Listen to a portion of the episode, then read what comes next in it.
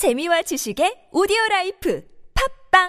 안녕하세요. 군사독봉입니다. 우크라이나군이 결국 헤르손에 갇힌 15,000명 러시아군의 마지막 테러를 끝장내버렸습니다. 현지 시각으로 7월 27일 우크라이나군이 15발의 정밀포격을 헤르손 대교에 퍼부어버렸고 간신히 버티고 있던 헤르손 대교가 이 사진처럼 정말로 끊어져 버렸는데요.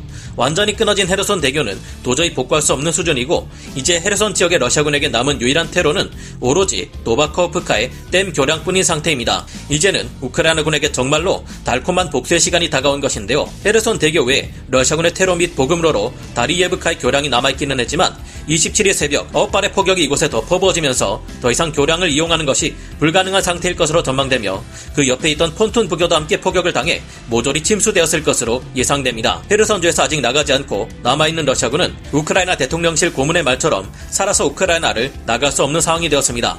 그 때문인지 전장의 러시아군은 상층부는 물론 말단에 이르기까지 대혼란을 일으키고 있으며 여러 곳에서 아군 부대를 우크라이나군으로 착각해 공격하는 일들이 다수 발생하고 있는데요. 이번에는 러시아군의 카모프 52 공격 헬기 부대가 공습 작전을 수행하던 도중 갑작스런 아군 부대의 공격을 받고 교전을 벌인 결과 한 대가 격추되고 말았다는 기가 막힌 소식이 들려왔습니다. 어떻게 된 걸까요? 전문가는 아니지만 해당 분야의 정보를 조사 정리했습니다. 본의 아니게 틀린 부분이 있을 수 있다는 점 양해해 주시면 감사하겠습니다. 현지 시각 7월 27일 우크라이나 남부작전사령부가 발표한 바에 따르면 헤르손 전선에서 드네프르강 북쪽에 고립되어 있는 러시아군을 구출하기 위해 러시아 항공우주군이 카모프 52 공격 헬기 편대를 투입했다고 합니다. 이들은 헤르손주 북동부의 비스코필리아 인근에 있는 올히네 마을로 날아갔다고 하는데요. 최근 압도적인 우크라이나군의 전력 우위에 밀려 포위된 러시아군의 세계 대대 전술단 1,000여 명의 병력을 구출하기 위해서였다고 합니다. 카모프 52 세대로 이루어진 이 공격 헬기 편대는 비스코필리아 정착촌 일대에 퍼져있는 병력 집결지점 4개소를 향해 로켓을 퍼부어댔는데요. 그런데 황당하게도 이 중 2개소가 우크라이나군 진지가 아닌 러시아군 진지였다고 합니다. 갑작스런 헬기 공격에 크게 놀란 것인지 격분한 것인지 러시아군 지상부대는 자신들을 구출하러 왔다가 어이없게 오히려 공격을 퍼부은 러시아군 카모프 52 공격 헬기들을 향해 이글라 휴대용 지대공 미사를 쏘며 반격하기 시작했다고 합니다. 러시아군의 카모프 52 공격 헬기 세대는 로켓 공격을 시도한 후 귀환하려던 중 갑자기 날아드는 아군의 이글라 휴대용 지대공 미사일의 공격에 노출되고 말았는데요. 두 대가 회피 기동으로 이를 피했지만 나머지 한 대가 그만 아군 이글라 미사일을 맞고 격추되어 버렸습니다. 이에 대해 우크라이나군 당국은 어이없다는 반응을 보이고 있는데요. 우크라이나군 당국은 최근 궁지에 몰려 크게 긴장하고 있다는 것이 최근 러시아군의 5인 사격이 크게 증가하고 있는 이유라고 해석했습니다. 하지만 그래도 그렇지 훈련 수준이 얼마나 낮고 장비 수준이 얼마나 엉망이길래 3-4일에 한 번씩 아군에 의한 격추 사건이 발생할 수 있는지 모르겠다는 조롱도 있지 않았는데요. 이번 전쟁에서 러시아가 세계 최강의 공격 헬기라고 자랑에 맞이하는 카모프 52 공격 헬기의 체면이 그야말로 말이 아닙니다. 지난 4월까지 육안으로 관찰된 것만 따져도 러시아군의 카모프 52 공격 헬기는 격추되거나 노획된 것이 10개에 이를 정도였는데요. 이때 격추된 카모프 52의 잔해 중에서는 우크라이나 주민에게서 그들이 약탈한 세탁기가 나와 이게 뭐냐 하는 웃음을 선사하게 됐습니다. 아마도 서방으로부터의 제재로 인해 수급될 수 없는 반도체를 세탁기에서 얻으려 한 것으로 추측되는데요.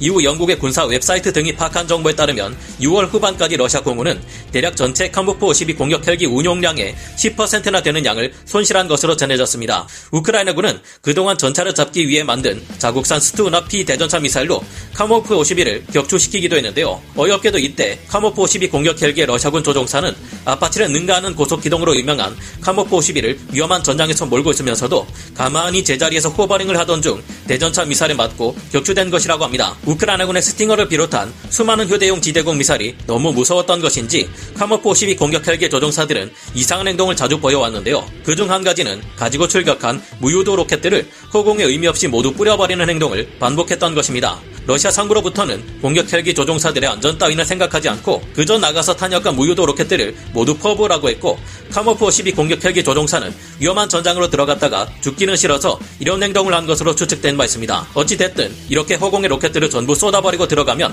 명령은 수행했고 살아남을 수도 있으니 말이죠.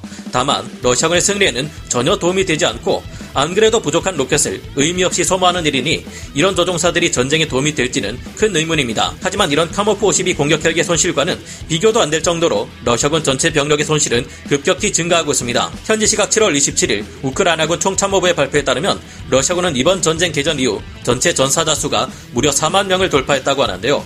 이는 통계를 통해 정확히 확인된 것만 따진 것일 뿐 확인되지 못한 사망자나 실종자 등을 모두 합칠 경우 러시아군의 전사자와 부상자 총 숫자는 무려 10만 명에서 20만 명을 크게 넘어설 것이라는 관측마저 나오고 있는 상태입니다. 개전 이전 러시아 정규군 육군의 총합이 28만 명 정도였다는 것을 고려할 때 14.2%에 해당하는 전사자를 발생시켰다는 것인데요. 통상적으로 전쟁에서 부상자 수는 전사자 수의 3배 이상에서 5배까지도 이른다는 점을 감안해 볼 때 러시아의 총 사상자 수는 16만 명에서 24만 명까지 도달할 수도 있을 것으로 군사 전문가들은 파악하고 있습니다. 이들 중 도망가거나 항복하거나 실종된 이들까지 더할 경우 이 통계 숫자는 더욱 올라갈 텐데요. 이런 점을 고려할 때 사실상 러시아는 현재 지상군 전체가 와해되는 수준의 피해를 입은 것이나 다름없다는 평가가 여러 오신트 보도들을 통해 전해지고 있는 상황입니다. 현지 시각 7월 27일을 기점으로 러시아군은 전차 또한 1780세대를 잃었으며 장갑차는 3971대를 잃었습니다. 군용 차량들마저 2847대를 손실했고 트레일러 등의 특수 장비들은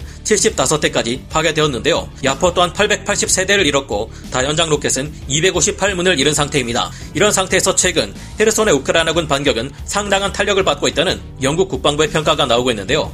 현재 우크라이나 군대는 러시아가 점령한 헤르손의 북쪽 경계를 형성하는 인후레츠강 남쪽에서 교두보를 구축했을 가능성이 높다고 영국 국방부는 예상하고 있습니다. 특히 최근 완전히 끊어지고 있는 헤르손의 교량과 보급로는 러시아군에게 치명적인 피해로 작용할 가능성이 높아 보이는데요. 우크라이나 육군 연구센터의 군사 전문가인 미하일로 사무스는 TSN 프로그램의 시청자에게 헤르손 지역의 교량 파괴 결과가 무엇인지 설명했습니다. 동시에 이는 러시아군의 후퇴가 불가능한 이유라고 전하기도 했는데요. 그는 약 15,000명의 러시아군 병력이 드니프로강 오른쪽 제방에 배치되어 있는데 이 병력이 괴멸되면 러시아군에게 큰 재앙이 될 것이라고 그는 전했습니다.